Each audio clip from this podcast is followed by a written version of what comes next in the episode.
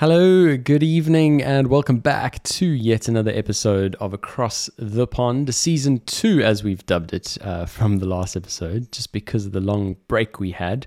Uh, but it's good to be back again. Good to hear that jingle again. Uh, you know, very exciting times here, Barry, because um, things are starting to feel real good, and uh, you know, we're gonna we're gonna do a bit of small talk today and just catch up with with how each other's doing. Uh, but let's start on your side. How's it going, man?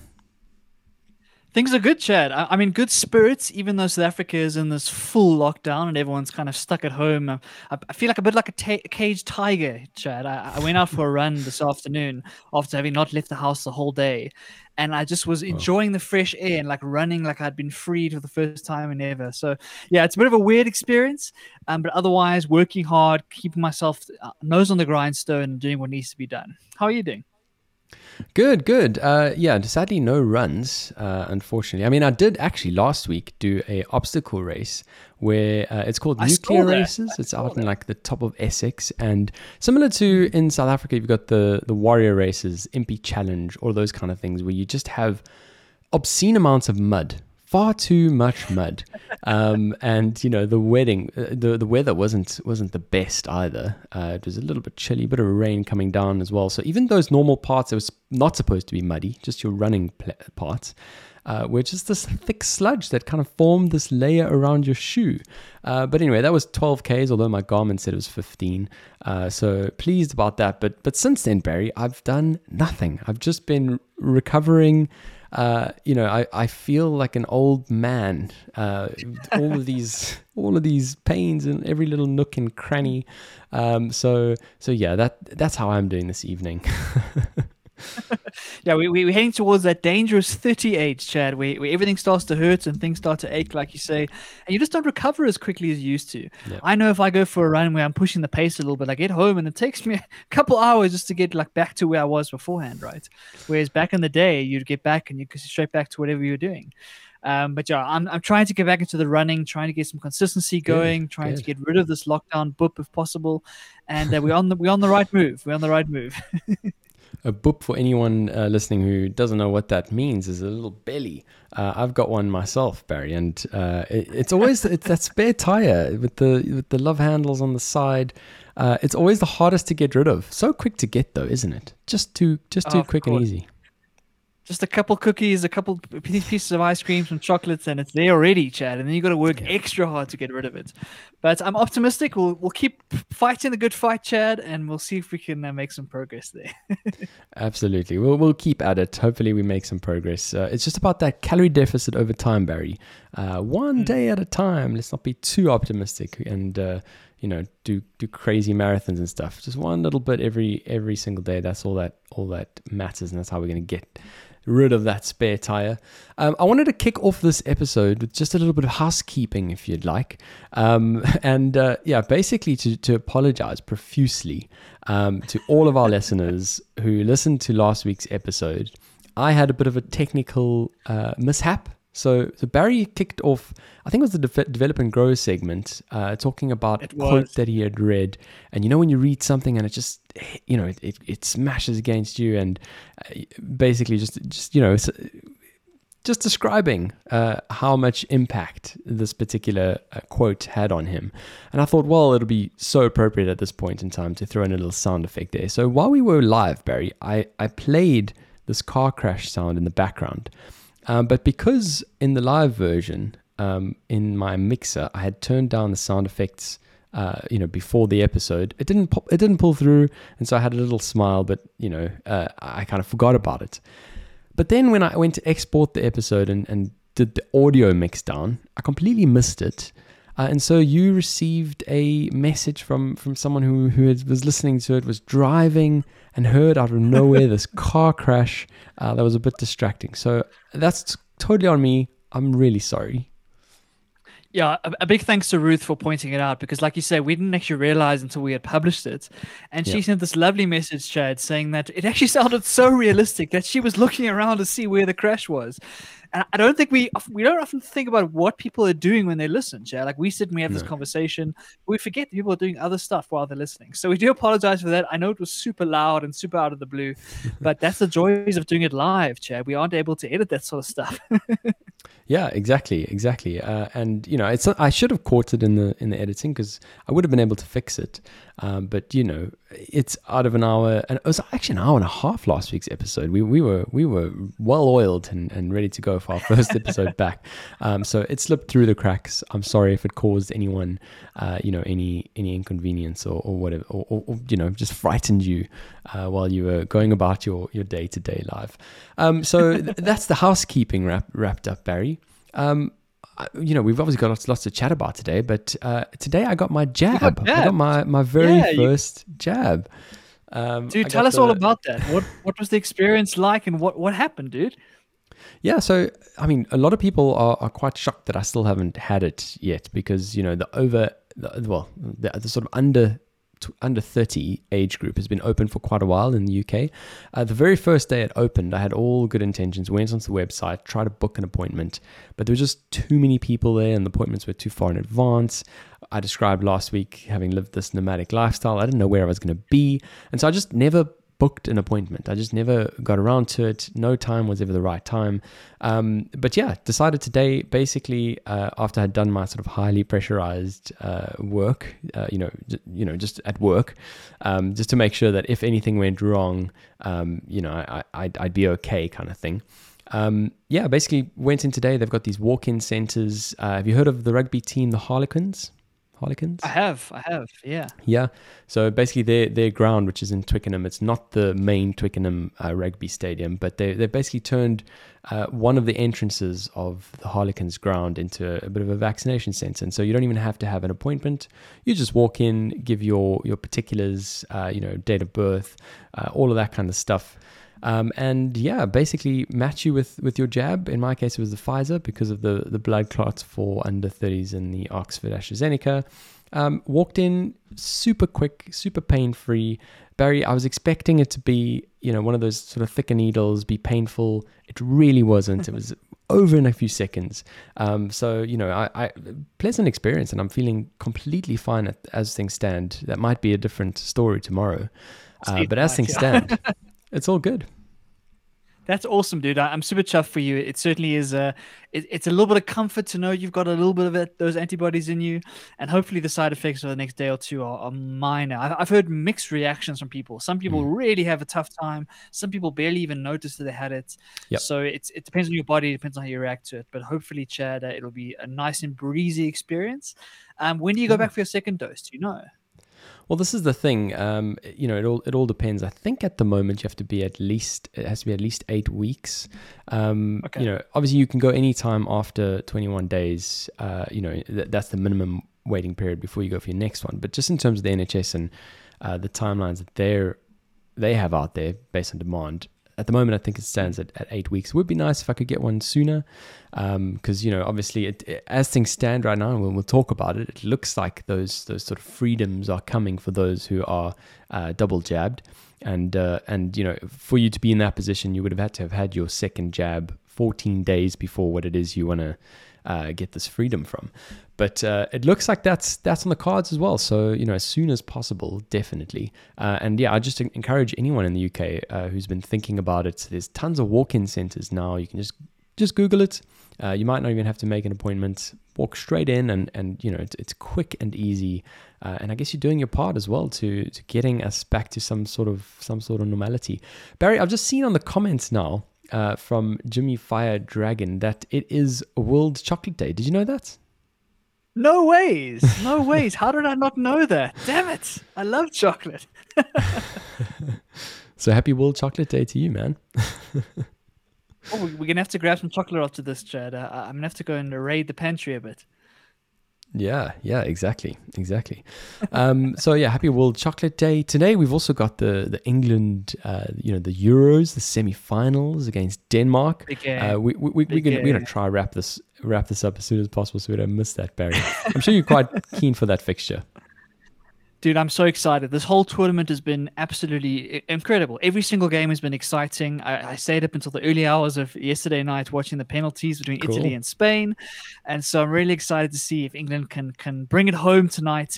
But I'm a little bit split though, Chad. I kind of want Denmark to win because Denmark's had this amazing story with the Christian Eriksen thing and everyone rallying behind them. Yep. It would be so cool to see them go all the way. Um, but my, my gut feeling is that England's got maybe a little bit too much for them. What do you think, Chad? What are your prediction for tonight? obviously, uh, you know, being on this side of the pond, I'm, I'm hoping it goes in the in the way of England. Everyone listening to this, uh, you know, tomorrow, whatever uh, whatever the case is, is, is going to already have known the results. um, but uh, but yeah, I mean, I'm hoping it, it works out well for, well for England. Um, you know, Italy, it's it's going to be a, a, tough match. They've been playing really well. Um, so you know, we'll we'll have to see. But the whole thing is, I'm not even going to be in England for the final. Um, I'm I'm I'm jet setting off Barry to to Madeira this weekend. Um, so really looking forward to that and that whole experience of, of being in a plane and, and doing all that kind of stuff. And uh, yeah, it, it, you know that's going to be fun. But obviously, you know, missing the final in England with the atmosphere on the ground, uh, I'm going to be upset. I missed that you're gonna have to live vicariously through the Instagram stories and the Twitter feeds and all that good stuff yeah. if they win.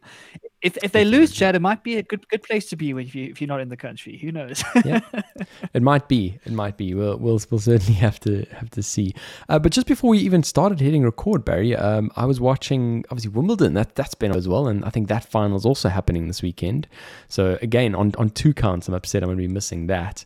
Uh, but we just saw. I, I just watched like a, a, bit of a historic match. It feels like uh, Federer, who played really well in his last round, uh, and you know everyone thought, okay, cool, he's he's still good. Obviously, he's you know he's not the youngest uh, chap; he's 39 years old. Uh, but everyone thought, well, you know, potentially we could we could see another title come from from Federer this year again. He's just got knocked out uh, by uh, you know Her Hurkacz. I think that, I think that's how you pronounce his name, Hurkacz. Um, fascinating game, fascinating game. Federer clearly just not on his usual uh, groove. Uh, but but you know, I think it's quite exciting to just get some some new players out there. I think he's Poland's number one. Uh, but but what a, what a great result to, to be able to watch Djokovic and him battle it out now and now in the final. Looking forward to that. Yeah, I mean, we'll actually see if it gets to the final because I think this was a quarter chat, so I think he's still got to win one more to to to, to meet Djokovic. Um, but like you say, I think it's it's a, it's a sad moment because you wonder if it's Federer's last Wimbledon. You wonder if he'll Definitely. be able to come back after this, right? Because I mean, he's he put all his whole career on hold. He, he dropped out of the last tournament out of the French Open to prepare for Wimbledon. He's had all these surgeries and whatnot. And I, I heard the commentators saying that we've always been waiting for that day where Federer looks his age, where he looks thirty nine. Yep and perhaps today was that day. I mean, he got absolutely thrashed in that third set and didn't look anything like himself. And so, yep. sad on one on, on one end because that's that's that's the person we grew up with, Chad. The Federer and Nadal rivalry is something that we grew up with and was absolutely crucial part of our tennis journey. And that's coming to an end. And and like you say, there's lots of youngsters who are coming up and are starting to compete and starting to put pressure. Of course, Novak is is currently well above most most of the players, but these youngsters are looking really good, Chad. And so it feels like a changing of the guard. It feels like there's a new generation coming coming yep. through. And it's exciting to see who the superstars are going to be. Really, really exciting. I mean, anyone who watched the, the females, uh, you know, it was a day or two days ago, uh, Emma. Uh, you know, who's also been playing really, really, really great tennis. Uh, a British British national. I think she made it in as a as a wild card. Uh, was also playing fantastically and, and just had this I think it was a bit of a panic attack, really. Just all the nerves and the, the, the kind of the occasion got to her. Uh, but but just so good to see, like you say, all of these new names. Uh, definitely loving it. Definitely loving it, and uh, going to miss Wimbledon. It's one. It's, I must be honest. It's the one thing. You know, you pay your TV license, Barry, and it comes off every quarter. In this case, in the UK.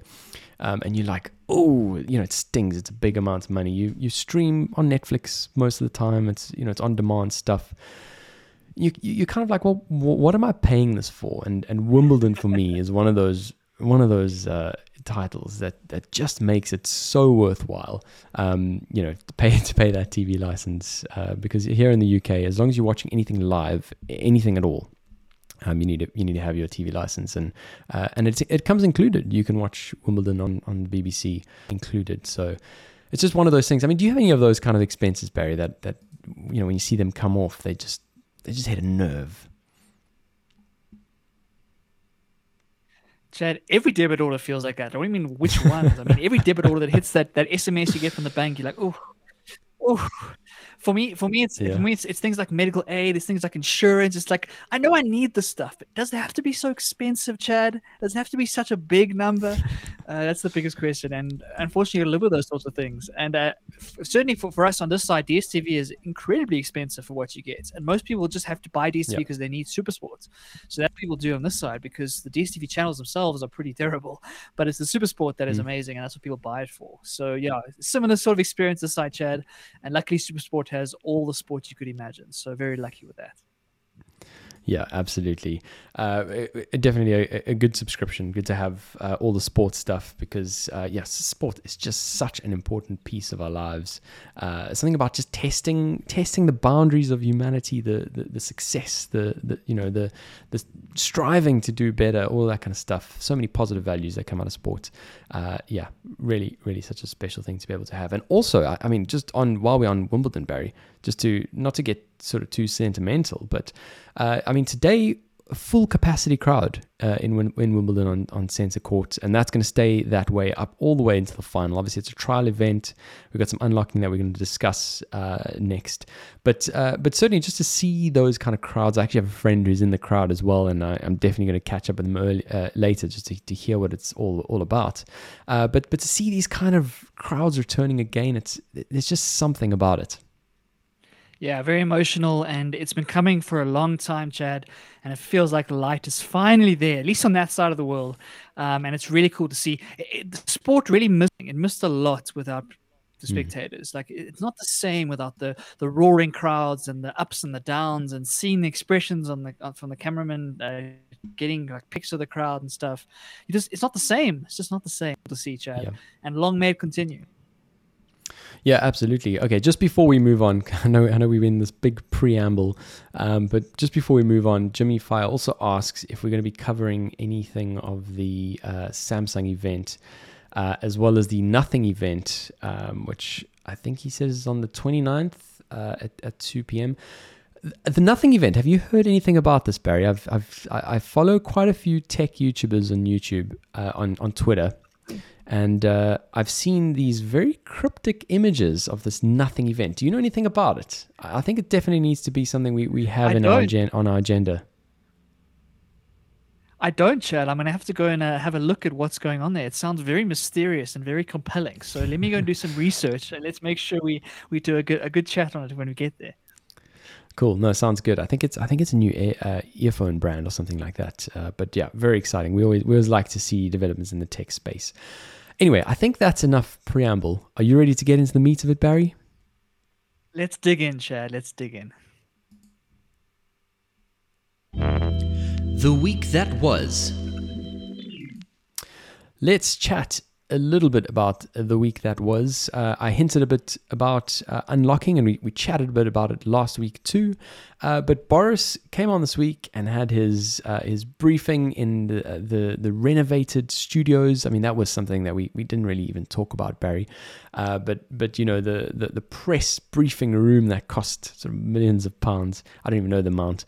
Uh, it, it, looks all very slick and good. Uh, and of course, when there's a positive bit of news coming through, we, we, we like to we like to see that kind of good quality because you know there's some substance behind it. So talking about this next phase of unlocking, and that is what is dubbed Stage 4, uh, which is currently set to be the 19th of July. A lot of, you know, uh, a lot of disclaimers there that it might not be the 19th, but it does talking about what that means for the UK in terms of measures uh, and all of that kind of stuff. Uh, Boris did say though that if it if it's not now, if it's not the 19th, given where the dates are and uh, you know how well we're doing, given the fact that it's uh, summer when would we do it, realistically speaking? If we don't do it now, when would we? So personally, I think that 19th date is, is going to stick around, uh, but but there are some disclaimers around that, so so that might might be shifted. Uh, but what happens in stage four? What does it all mean? Uh, so the first thing that he mentioned is is that the the second dose, and and that touches to our discussion now, is going to be reduced from what it currently is is 12 weeks, uh, and that's for under 40s, to eight weeks. So uh, obviously, the quicker you get your second jab, uh, the better, the more you can, you know, kind of uh, get that immunity, the, the more you can carry on with with life as normal and, and feel a bit protected, I guess, and, and also know that you're protecting the rest of society. Uh, so, so that's quite a positive move. Uh, the second thing is to, to move away from legal restrictions, Barry. Uh, and in this way, kind of allow people to make their own informed decisions. Now, there's been a lot of criticism about this and about how people have kind of lost their freedoms, if you will, in a way, um, in, in these kind of uh, draconian measures and, uh, you know, this, this diktat, as, as uh, Boris says. Um, and, and, so you'll, you'll now be able to, to make your own decisions. So all businesses, including nightclubs, are going to be open again. Uh, this is crazy. Just a couple of weeks time, Barry. This is crazy no limits indoors or outdoors. Uh, currently, I think we're still in the rule of six indoors and 30 outdoors. Scrap all of that. No more one meter plus rules. No more social distancing needed. Uh, and then no more legal requirement to, to wear a mask. So just think of the day of walking into a shop without a mask on. Uh, you know, it just it just feels crazy to me. Um, and then, of course, it's, it's no longer necessary to, to work from home. So, obviously, a bit more to discuss there, Barry, but just straight off the bat, thoughts? I'm I'm jealous, Chad. I'm jealous of all these freedoms that are coming your way. And like like you say, it, it is a little bit scary in a sense to go from what we've been through over the past 18 months and then to start to open things up and, and like you say, get back into things like nightclubs and gatherings and all those good things. Um, but it's it really is a sign that we're moving in the right direction. And I think your vaccination program has given you this opportunity to actually go in and make this happen, right? Who knows how how this is going to play out. The only way to test this thing is actually to like let people loose and see what happens right? We, yeah. we, we, don't know how new variants are going to affect things. We don't know how the delta variant is going to is going to affect there on, on on that side of the world. Um, and you can't stay locked down forever. So this is the way you have to go and if after two weeks or after a month you find out that things are worse than you thought, then you have to make new plans. But for the moment, Chad, I'm very jealous, and I'm looking forward to seeing all your uh, night clubbing in on Instagram. it's one of those. I actually said to uh, to a friend the other day, I, I think I'm going to be rearing to go um, back to the nightclub, and you, are probably going to go out once or twice, and then you kind of realize, okay, you know, it's it's a nightclub, it's it's it's back to the old days, and and you know, you and I, I think our, our personalities, Barry, are rather you know, stay home, kind of work on something, uh, you know. Oh, hey. Sorry, are you saying something? I can't. I can't hear you. I'm a party animal, Chad. What are you talking are you, about? Are you a party Come animal? On. Okay. Okay. Sorry. Don't, don't, very... don't lower my street cred in front of all our fans. Fair enough. Okay, Barry's the party animal, uh, but certainly, certainly not suffering from a hangover. Let's just put it that way. Uh, Barry, Barry yes. stays away from the alcohol, not suffering from a hangover. So this is all good. Uh, but I, but I think it's going to be, uh, you know, one or two weeks of me going back to the nightclub and then, and then kind of pulling back from it, uh, as I was you know, before the pandemic hit anyway. But I think the novelty of it is going to be really good in the beginning. And like you say, we kind of just have to see what happens, uh, rip off the band-aid, see what happens. Uh, but you know, I'm I'm confident that that that that will uh, it, will be all good, just given given the the, the levels of vaccination. Um, some other measures, obviously, test, trace, and isolate. That's all going to continue. I don't think any surprises there. We we're not just expecting this to be gone now, uh, but, but we in that phase of managing it and, and, and dealing with it. Uh, and then, you know, in terms of the, the border controls, obviously maintaining these these tough border controls, which the UK were initially quite slow to uh, to implement, actually. Uh, and, and, you know, part of the criticism in the beginning in the first lockdown uh, is that we were importing the virus from, from other parts of the world. Uh, and so I think it was only when we got to the stage of variants that, uh, you know, the border controls became a lot harder. And now you've got the, the green, amber, and red list countries, which, which are going to be held under review uh, in, into the future. So I, I think that's a positive thing. What do you think? Yeah, I think so. I think it makes a lot of sense to kind of run it that way and to do this kind of risk risk assessment approach. You don't just want to let everyone in from all around the world just because you've now got things under control, right? You want to make sure you're controlling those borders as best you can while still trying to let the freedom of those citizens back and forth. So it makes a lot of sense to me. It sucks that, that South Africa is definitely going to be on the red list for a while, but yep. hopefully it'll start moving up um, eventually once we once we get things under control this side. But Chad, I think it's it's a really good step, and I think they the UK are one of the leading countries around the world. They're starting to do this. We've seen the US; they've now lifted some of their legal restrictions, cool. but there's still a little bit of a little bit of, of struggle in that sense because a lot of companies and shopping centers are still requiring masks because they want to be extra extra cautious. So the big thing mm. that I'm keen to see on your side is that even though the legal restrictions are lifted from a government level, do we still see retail stores and shopping centers and workplaces still asking for these sorts of measures because they're scared of contributing to a potential like um, spreading again. And and, that, and that's a big kind of discussion about freedom and as to who gets to set those rules. So for example can your workplace now mandate you wear a mask while you're in the office even though legally you're not required to? And that raises a whole bunch of ethical dilemmas and different mm. questions and what we've been alluding to over the past couple of months. All of these freedoms we've given up in the past 18 months in this kind of crisis period in this time of emergency how do we get those back? Like how do we so I'm interested to see how that plays yeah, out. Yeah, yeah, likewise. Sorry, you, you cut out there a bit, Barry. So uh, hopefully everything is all still good. Uh, but yeah, very interesting. Uh, let, let's certainly see how, how it plays out. Um, you know, just in terms of, I guess, some of the other measures we heard, uh, we heard Javid, the, the new health secretary, talking about uh, essentially some of, some of the other freedoms that you get from having a double jab. Uh, and that is kind of reducing effectively, you know, not just reducing, sorry, but getting rid completely of the, the self isolation period. Um, so obviously, as things stand right now, if you come into contact with a, with a positive case, you you should self isolate for for two weeks. Uh, basically, those who are double jabbed from the 16th of August have been an, announced now to to not have to self isolate anymore, um, and that I found to be you know quite quite a big announcement actually. Yeah, that is surprising. It's it's not something you would have expected. Um, and I wonder what the data. I mean, there must be science behind that decision. You would hope. So uh, they must have looked at some sort of data to get a sense as to what that what that is. But it's a big deal. I mean, self isolation has been difficult for most of us, right? Like, kind of lock yourself indoors and kind of keep yourself as a hermit crab is not easy. And to lift those lift those regulations is interesting, Chad. Um, so we'll have to wait and see what impact that has. Um, but I'm sure for people who who do jab, it kind of it kind of encourages the vaccine, right? Because if you if you go and get your mm. vaccine and you make sure you're fully up to date in that respect, you can start to travel again. You don't have to do the isolation. Get all these freedoms back, and hopefully that encourages people who may be on the fence about the vaccine just just go and get it because of the freedoms you're going to win as a result, and hopefully that kind of leads to better immunity across the population. Yeah, completely agree. And uh, just I had a thought on your on your mask discussion as well that I, that I kind of forgot to to go back to. Um, some of the comments that we had in that briefing from uh, Sir Patrick Vallance and Chris Whitty um, was was just talking about cases or, or, times where you still are going to wear your mask, uh, times where you on you yourself don't feel comfortable, uh, and you know a lot of that being when you when you're in crowds with people you don't know. Um, obviously, indoors being you know being the biggest one because that's where the risk is the highest, and and both of them saying uh, in harmony really uh, that in those occasions they'll they'll still hold on to the mask. And and one of the other interesting ones that that, that was interesting for me, uh, and and it's kind of more on, on, a kind of humanitarian point, I suppose, uh, is if you know someone else is not comfortable with you not wearing a mask.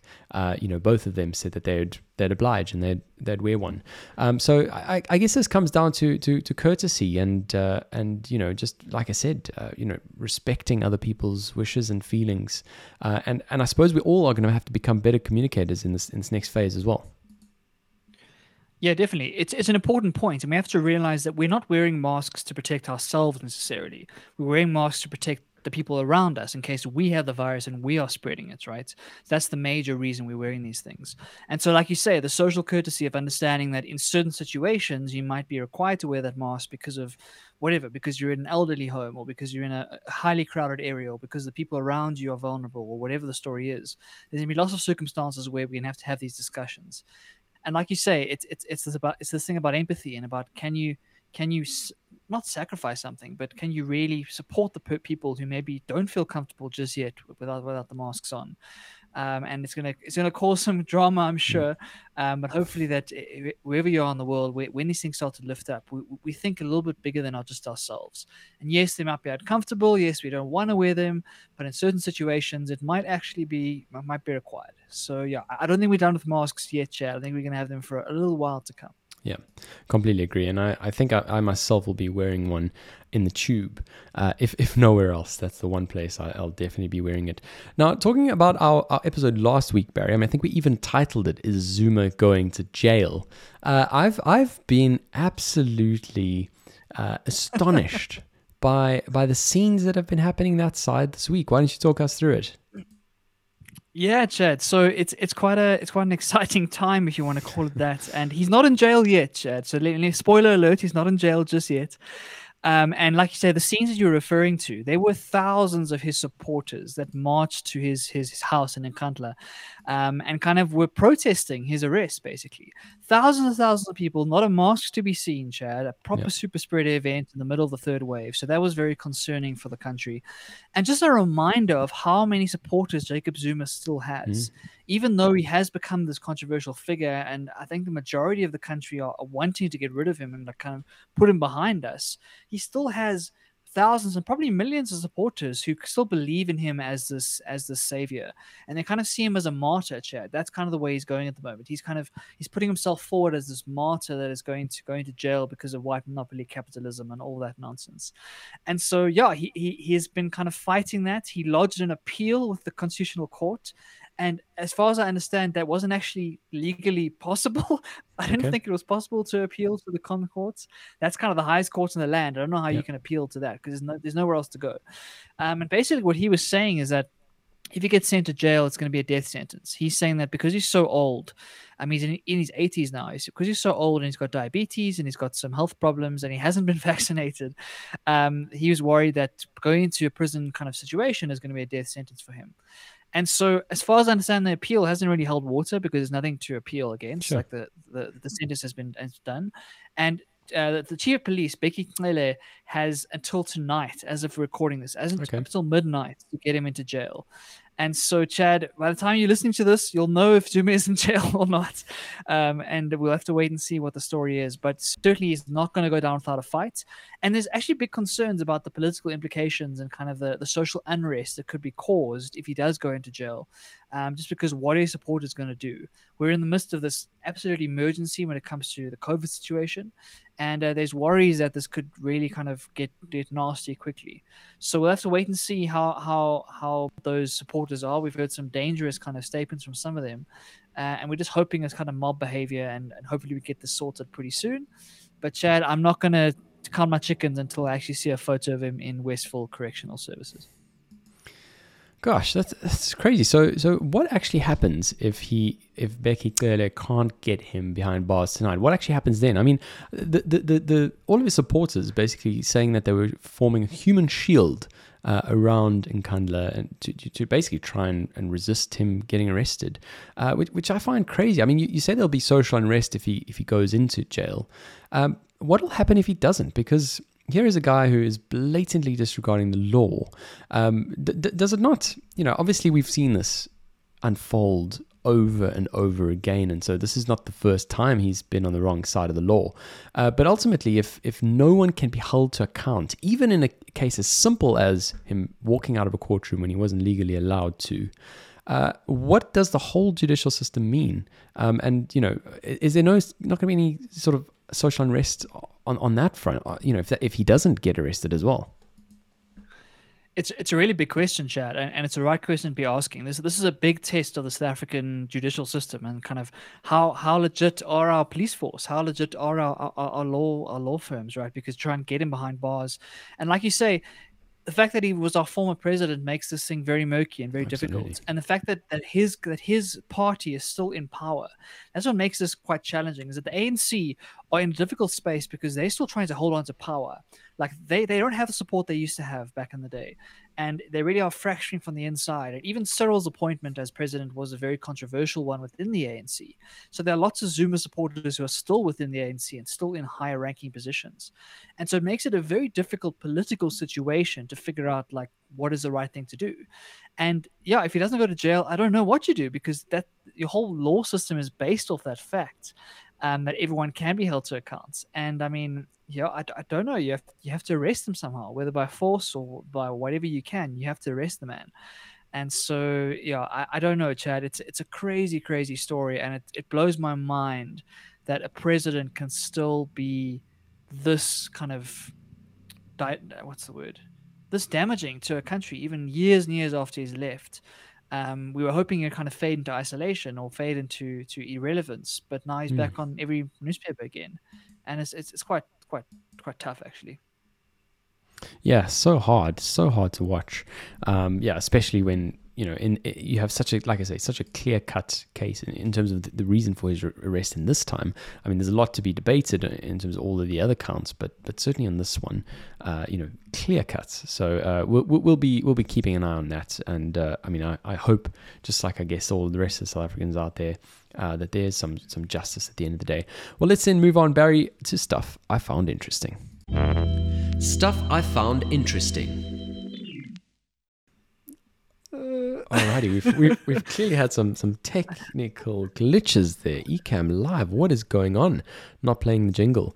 Uh, nevertheless, this is stuff I found interesting, and Barry wanted to kick this one off uh, with with a video, some some YouTube stuff you found this week.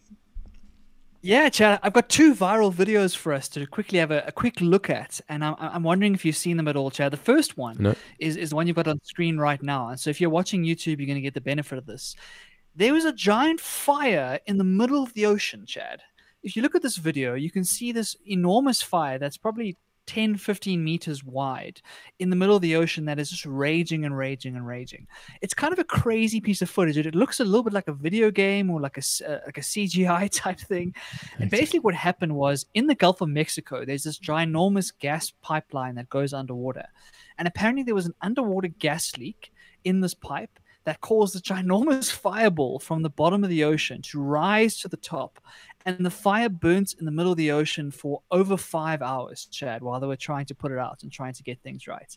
So I don't know about you, Chad, but I didn't know the ocean could catch on fire. As far as I understood, you put wa- you put fire out with water. So how the hell does it catch on fire, Chad? Please help me out with this, buddy. That's crazy, especially especially the fact that it lasted for five and a half hours. Uh, that's just insane. And and like you say, it's no it's no small fire at all. Um, you know, the natural gases and, and and you know gas specifically is always a concerning uh, you know substance. I, I guess that's why we're so careful with it, uh, even even here above water. But but like you say, it, it just defies logic. Um, that that you know gusting fire in the middle of the ocean, uh, and, and it, kind of looks quite funny, really, to see these ships there blasting it with water when it's already in a body of water. Um, and, and so and so, yeah, I, I find that really quite interesting. Uh, how, how how is it technically possible? I mean, ha, has there been any kind of deep analysis in, in, into how how this is possible? Is it because there was maybe a constant um, you know supply of gas that, that kept the fire going uh, to the point where it couldn't be put out? Uh, has there been any analysis on that since since it happened? So, Shannon, I'm sure there has. I mean, I haven't dug deep into it. I, I don't know my Yeah. chemistry well enough, but I, I know it's something to do with the chemical reaction of the fire. This is not your normal fire that you find when you light the braai or light the wood fire, right? This is a chemical fire that's caused by by very highly flammable um, gas, like you say, kind of igniting and, and having this effect. So I think that's why it looks so bizarre, is because we're not used to chemical fires in day to day life. It's much more an industrial type problem. But that's what makes these these ginormous factories and pipelines and all of this fossil fuel infrastructure so dangerous. Is because when when something does catch a light, the, the fires can be absolutely devastating. So you can imagine how devastating this might have been if this was on on on land, Chad. If this fire was to get out and hit buildings and stuff, like we're just lucky it happened in the ocean where luckily no one was there, so no one got hurt, no one got injured and stuff, and they managed to avoid the leak. Um, they managed to patch the leak and figure it out. Um, but it certainly is a quite a, a quite a terrifying video to watch. But Chad, on on the brighter side of things, um, you must go and look at the memes if you have some time. The memes were unbelievable. In a very Okay. similar fashion to the Evergreen ship that got stuck in the in the Suez Canal, there was a very similar thing. Like you mentioned it, this tiny little ship spraying a tiny thing of water onto this ginormous fire in the middle of the ocean. And as you can imagine, the internet went absolutely wild with it. Yeah. So if you have a few minutes, listeners, go and check out the memes about this this fire because they'll give you a good laugh. Oh man, I was going to try and, and pull some of those up here, but I don't I don't think I'll uh, I'll have enough time to, to get them up. But I- I'll certainly uh, be adding that as a as a extracurricular thing to do because it definitely sounds like a lot of fun. Barry, your second video here uh, is is teed up and ready to go. Why don't you talk us through this one? Well, Chad, this is a video you have to see, and it's absolutely amazing what this dad was able to do. So this was at a baseball game in the states, and there's this man who's standing standing in the crowd watching the game with his daughter in his arms. There's a foul ball that comes into the stadium, in, in, towards him. He drops. Eh, oh wait, he's got a beer in one hand and his daughter in the other hand, right? He drops his daughter momentarily, uses that hand to catch the baseball, no then catches his daughter with his hand and keeps the beer and doesn't spill any of the beer. It is one of the most incredible videos you'll ever see. And it is just dad 3.0. I mean, I don't know how we top this, Chad. Give that man a buzz. Never mind a beer. Uh, he deserves a buzz. That that is that is incredible. That is juggling all of the balls, um, and, and and not dropping one. Uh, you know, literally speaking, that's just crazy. Um, uh, you know, especially because the ball was also really quite close to the daughter, so he kind of shielded her at the same time as catching it. You've got a guy behind him who's got a mitt and is ready to catch it with the mitt, and he kind of just wangles his hand uh, in between this mitts. Uh, absolutely fascinating. Uh, give, like I say, give that man a buzz. It's a really a cool, uh, a cool little video to to watch. So thanks for bringing that to our attention, Barry.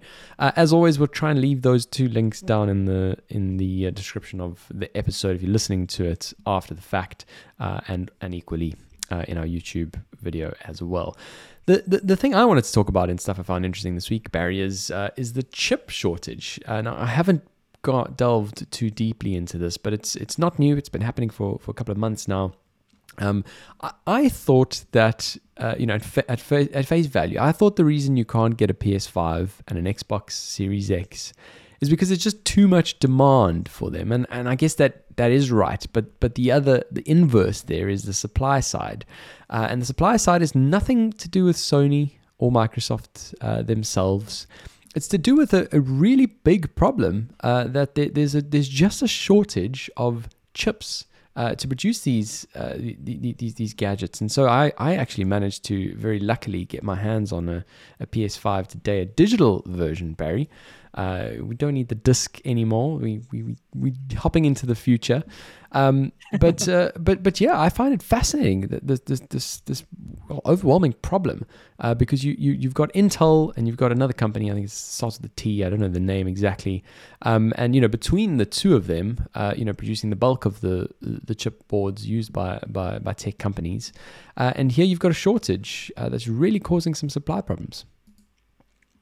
Yeah, Chad, we, we often underestimate the kind of some of those foundational layers that lie underneath all of our technology, right? And chips are one of them. Chips are the heart of every single device that, yeah. that we have. We have like that, that is the key key component that houses all the all the smarts that we all rely on, and everything built on top of that ecosystem by by the more retail brands, the customer facing brands that we know, is reliant on those chips. And so the moment you don't have those, you, you fall into disarray because you cannot produce the, the devices like you wanted to. And like you mentioned, this has been a problem for a couple months now.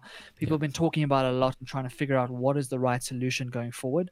The, the biggest problem here is that there's a, such a huge concentration. There's only so few companies who can make these chips at scale mm. in a way that can feed the Apples and the Sonys and, and whatnot of the world. And so what we need is we need a diversification across the supplier base so that we have more options to go to, so that all your eggs aren't in one basket. Now, of course, COVID has put a lot of pressure on a lot of these supply chains. A lot of these chips being manufactured in Asia, and we're struggling to get across to the States and to the UK and whatnot. Yep. And so the supply chains are, are still trying to recover from all the damage that was done during the COVID kind of restrictions. But it's a reminder to all of us that we are so reliant on certain key concentrated companies and areas, and uh, they're not robust to, to, change. If something goes wrong, the whole ecosystem shuts down, mm. Chad. All of a sudden, all these companies are not able to produce their like the, like they want to, and this is something that we we, we start to talk more about after COVID. Is we've done all this globalization where we've made these all these specialist companies who all they do is chips and they make gazillions and gazillions every single year.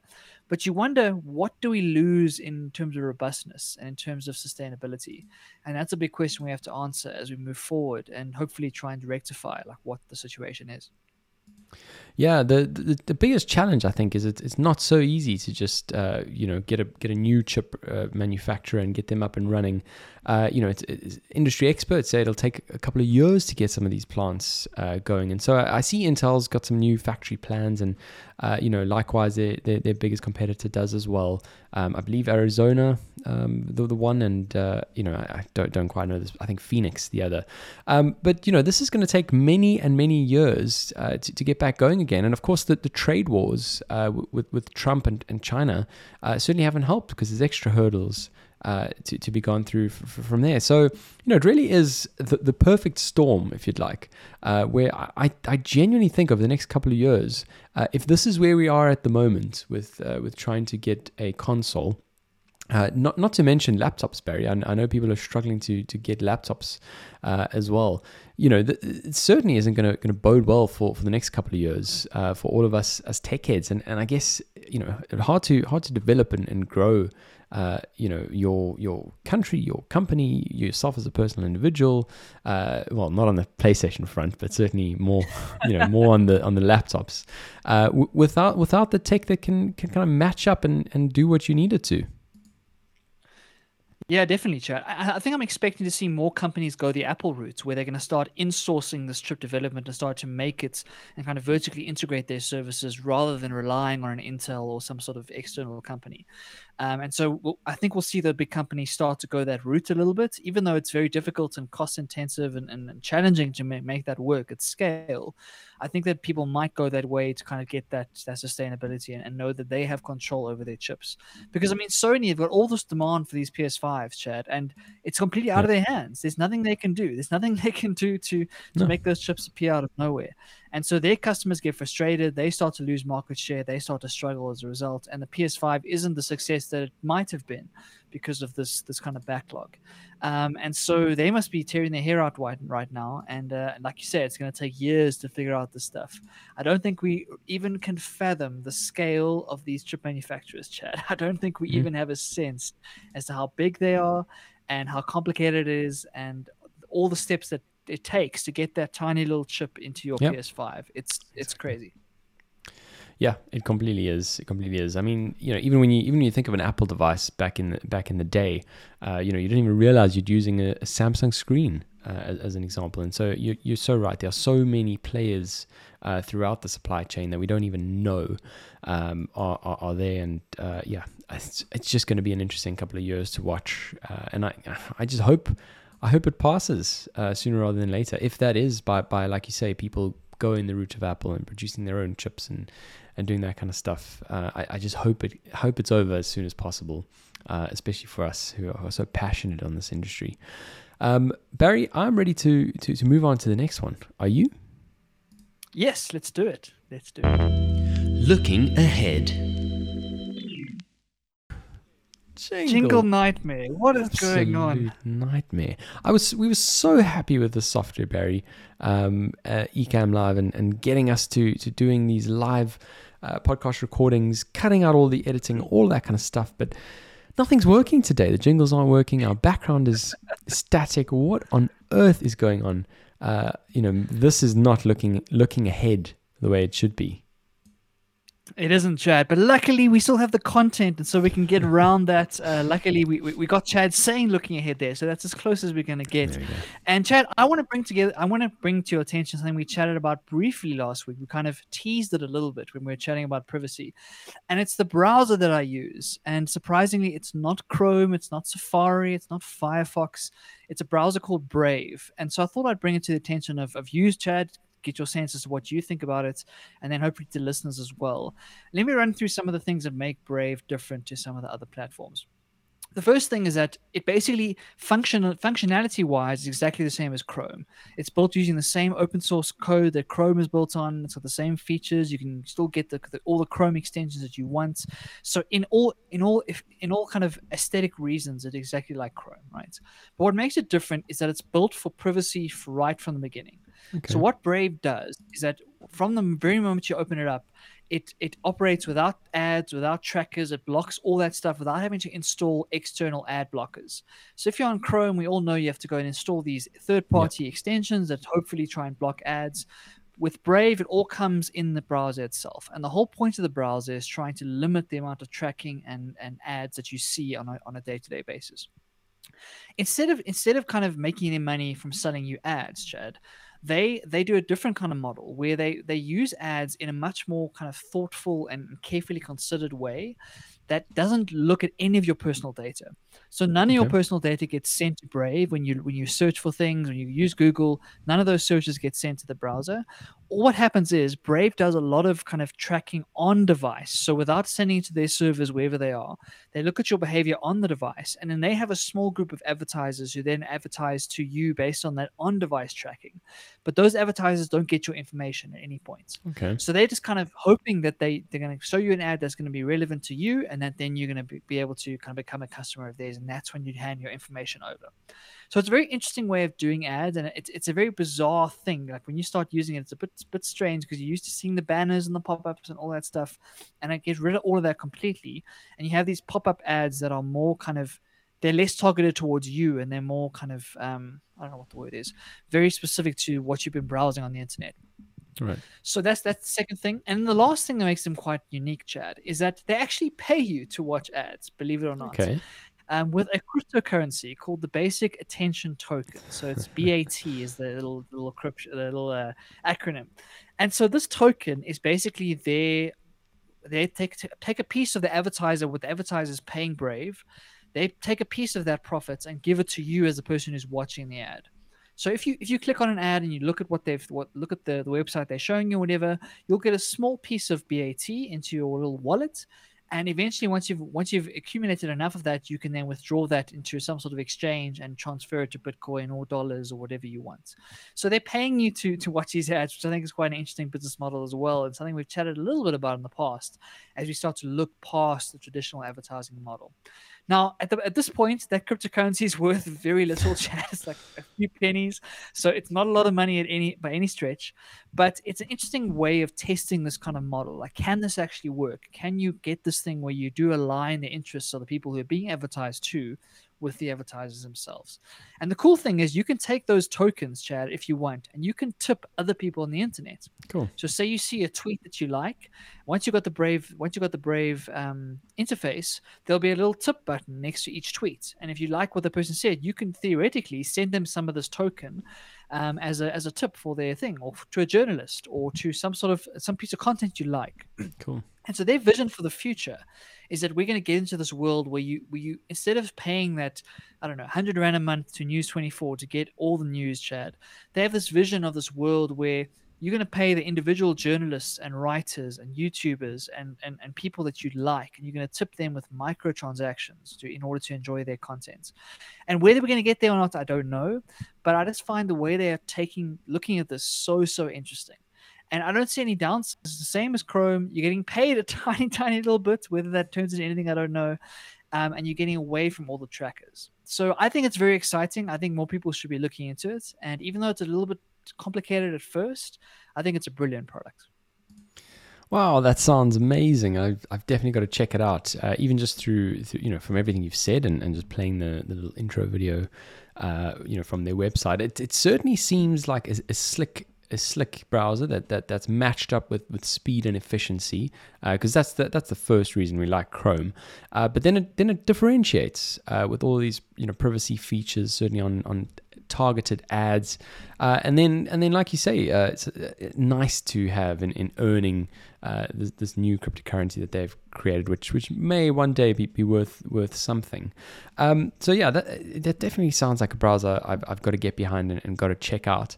I, I am fascinated, Barry, to to know your experience and, and like you say, when you see banners and that kind of stuff, uh, you know, you still are going to do a lot of your browsing, uh, presumably through Google. You know, in, in terms of the actual Google search engine and, and all the various Google products.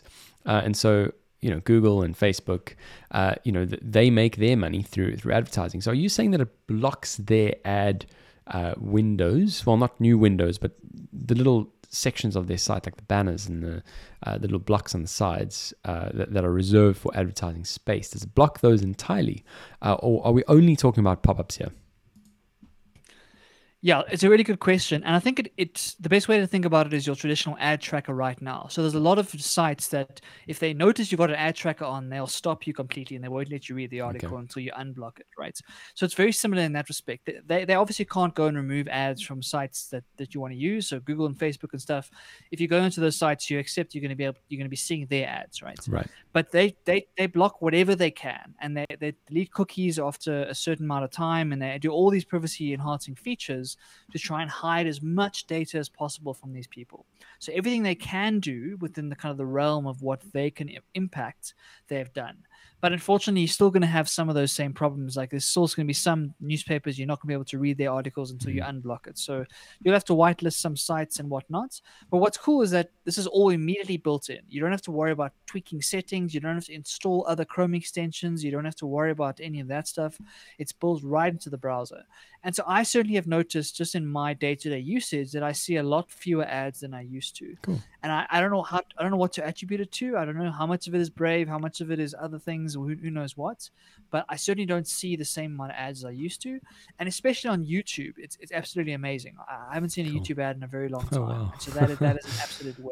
Wow. Um, and so I, can't recommend it enough. There really is no reason not to try it. It's completely free, um, and it's easy to install and whatnot. And ever since I switched about probably six months ago, I've been using it ever since. I haven't opened Chrome. So yeah, I think it's worth a look just for the privacy itself. And whether they hmm. can kind of unlock some of these additional value adds, we'll have to wait and see. I'm just excited to support a company that's trying to do it a little bit differently and trying to go at it a little bit better route, in my perspective. Love that. Uh, definitely, if you're listening to this, go check out Brave Browser. I'm certainly gonna gonna give it a go, and it, it sounds like it works on all devices as well. So uh, you know, not just your laptop, but your phone, iPad, all that kind of stuff, uh, which is great. One laptop that, well, sorry, one uh, browser that that is kind of neutral across all platforms. That's the kind of stuff we we like. So do go and check it out, Brave Browser. Uh, Barry, I would say let's move on to the next section, but I'm not going to try and play the jingle because you know how that's going to go. Uh, so, so why don't you talk us through uh, develop and grow? And I can already see it's going to be a goodie. Oh, Chad, it, it actually happened about an hour before we are recording. So this is hot off the press, Chad. This is an insight that's coming straight to you. And it's nice. nothing revolutionary. I think we all know this deep down, but it's important to remind ourselves of this. And uh, so let me tell you a bit of a story. I'm busy working on this ginormous Excel model at the moment for one of my consulting clients. And I've built this entire model. It is super complicated, Chad. It's one of those spreadsheets that, that take a time to calculate. That's how big it is. And so it's one of those big ones. And I was hitting my head against the wall this afternoon. I had this one little problem, this one little kind of function that wasn't working for me. I couldn't figure it out. I had all those hashtag reference yeah. things that, Excel users will know. Um, and I was really struggling. And I sat there for, it must have been three hours, Chad, trying to figure this thing out, getting so angry, getting so frustrated. I had no idea how to fix this. Then my girlfriend got home and we went for a run to still clear the clear the brain a bit, yep. kind of get some fresh air. And Chad, I promise you, it wasn't even a kilometer into our run that my brain just twigged, and I realized, okay. oh, that's how you solve it. and when I got home, I went and I solved the chat, and it took me four minutes to fix. Amazing. And it, it was it was absolute like game changing experience. And so it's just yet another reminder, Chad, of how much physical exercise mm-hmm. matters for mental health and mental functioning. And if I'd just gone for that run a little bit earlier when I was in the midst of that kind of stuckness, I could have saved myself a whole bunch of time.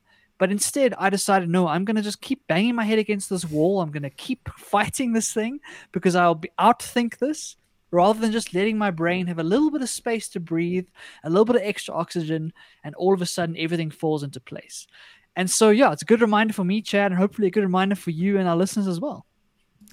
Great reminder, great reminder, and so true. I mean, you know, that's a very tangible example where you you you have a specific problem, uh, you know, that that needs to be kind of you know mechanically fixed if you'd like, uh, so you know, fix one part and then it'll start rolling through uh, the rest of the parts that rely on it. Uh, but but there's so many of other problems that we we have in our lives. Uh, you know, decisions we need to make. Uh, you know, just other things that kind of clog up our brain. Um, and you know, a run is just the best. So so you know, a lot of people love listening to an audiobook, love listening to you know a a uh, very fast pace, uh, you know, high intensity music playlist. I like running with nothing a lot of the time. I, I, I truly do love it. Uh, you know, you kind of just focus on the rhythm of, of, of your feet and uh, the rhythm of your breathing and all that kind of stuff. And, and your mind just starts to wander automatically. Uh, and and I, I find it to be the most wonderful problem solving time. Uh, it, it's just it's just me time really. Um, and, and you know, so long as you're not um, just trying to keep yourself alive because you, you you're almost dying out there uh, from from trying to run too fast. Um, you know, your your mind just goes to these most amazing places, and, and like you say, kind of approaching a situation from with, with fresh eyes or fresh eyes after after running, uh, it just looks completely different. Um, and you know, there's not not much else there that that does the same thing. Yeah, definitely. And it's not just anecdotal experience, Chad. There's actual neuroscience like behind this. And I remember taking a course online about learning how to learn. And one of the first lessons was this idea that we have this kind of unconscious brain and we have the conscious brain. Yeah. And when your conscious brain can't figure something out, it's very important to kind of go and do something else. So whether it's a run, whether it's going for a walk, whether it's seeing a friend, whether it's changing environments or changing contexts, any of these things can give you that kind of jarring change to your to your mindset that unlocks that unconscious side of things. Um, it's the same thing as going for a shower, Chad, or sleeping it sleeping it off and waking up the next morning and realizing, oh wait, I've solved it now that I've Yep, slept on it. Exactly. Yeah. Um, and and way too often we just end up spinning, running into the wall again and again and again because we think we can outthink this thing. We think if we just sit here for long enough, we'll fix it. And this is not the case, Chad. It's much, much more effective to realize when you're in that rut or when you when you're stuck in something, and go and change your environment. Go and get a cup of tea. Go and get some Yeah. fresh air. Go for a run. Go to the gym, because I promise you, you'll come back feeling like a whole new person, and your brain would have figured it out automatically. It's it's absolutely magic. It's so true. It's so true. It, it really is. And we, I mean, we. I think our first episode, Barry, was uh, on why we sleep, uh, and there's a very kind of again tangible example that he uses there, uh, certainly on the sleep side, uh, of a musician wanting to bang their head against their wall because they just can't play a piece perfectly. Like they're one or two notes out, just in terms of the timing or playing the wrong notes, not being able to reach whatever the case is. Go to sleep, wake up, and the very first thing they do is is play it perfectly. Um, and it's just amazing. Uh, we, we, we really are fitted uh, with every every sort of resource we need. Uh, it's just a matter of kind of unlocking it, getting yourself enough time to sleep, going out on those runs, um, and uh, yeah, ultimately just giving yourself the time to breathe. I guess. Um, talking about Excel Barry. I know we we we we three minutes over time. We're going to cut this short very soon. Um, but there's a there's a, a page I, I recommend you follow on uh, on Instagram. It's called xlhumor.xls uh, xlsx. Have you heard of it? I think I have. I think I might. I think I might have seen some people share stuff. So maybe, yeah. I just love it. I just love it. These memes are so good. Um, there's just so many. I highly, highly recommend you uh, you go and check it out. Excel Humor, especially all of those of you who, who use Excel uh, on on a day on a day to day basis. This is you, Barry, uh, fighting for your life in Excel. It's just so good. Oh, oh, jeez. Chad, do you, do you think there's a more influential program than Microsoft Excel? Do you think there's anything that is more powerful than that program? I can't think of anything. I really, really can't. Um, you know, a lot of a lot of the first one that I showed up here was was basically you know playing on the fact that the entire global financial system is held up uh, by by Excel, and and you know, I, I broadly speaking think it think it's true. I mean, every single kind of reconciliation or model or, or whatever the case, it kind of relies on Excel because it's this perfect combination of a of a of, of a spreadsheet uh, and ultimately also being able to, to, to use code and modeling in the back end, uh, you know, formulas, all that kind of stuff. I mean, you do have all these sort of CRM systems uh, that that do a lot of work, but when it comes to to actually analyzing or doing something with it in the most flexible, fluid way, uh, you know, Excel is Excel is the one. Yeah, definitely. And I think in the spirit of these memes, Chad, I should leave you with my favorite meme, Excel meme. Yeah. And it goes something like this. It's a little bit of dating advice for everyone out there. Just a little bit of dating advice. Uh, the advice is don't hook up where you VLOOKUP, Chad. don't hook up where you VLOOKUP. Very, very powerful advice. saw that one. Make sure you take that to heart. such such a good one. Uh, what a great note to end this episode of Across the Pond. We've had issues, teething issues, uh, but we've also had some some good times. So uh, let's cut it there and move straight on to the football. We, we, we're quite excited. Barry, do you think football's coming home? Oh, Chad, I, I think it is. I think it might be. And we'll have to wait and see if they they choke. They haven't conceded a goal yet, so that's yes, a good sign. This is true. Um, but I'll be honest, Chad, I'm going to be rooting for Denmark uh, uh, just because I think the story would be amazing if we could mm. see Christian Eriksen kind of wheel on to get his medal. That would be amazing. But we'll have to wait and see. We'll have to wait and see. Only uh, 15 minutes to go. So everyone, hope you enjoy your the game. Thank you so much for tuning in. Uh, we really do appreciate it. And uh, yeah, thanks for for keeping with all of these t- you know teething issues. Even though we're in episode 80, we should have had this thing waxed by now, Barry. But sometimes sometimes our software lets us down. There's nothing we can do about that. Uh, that's all for today. Uh, we will see you again next week. across the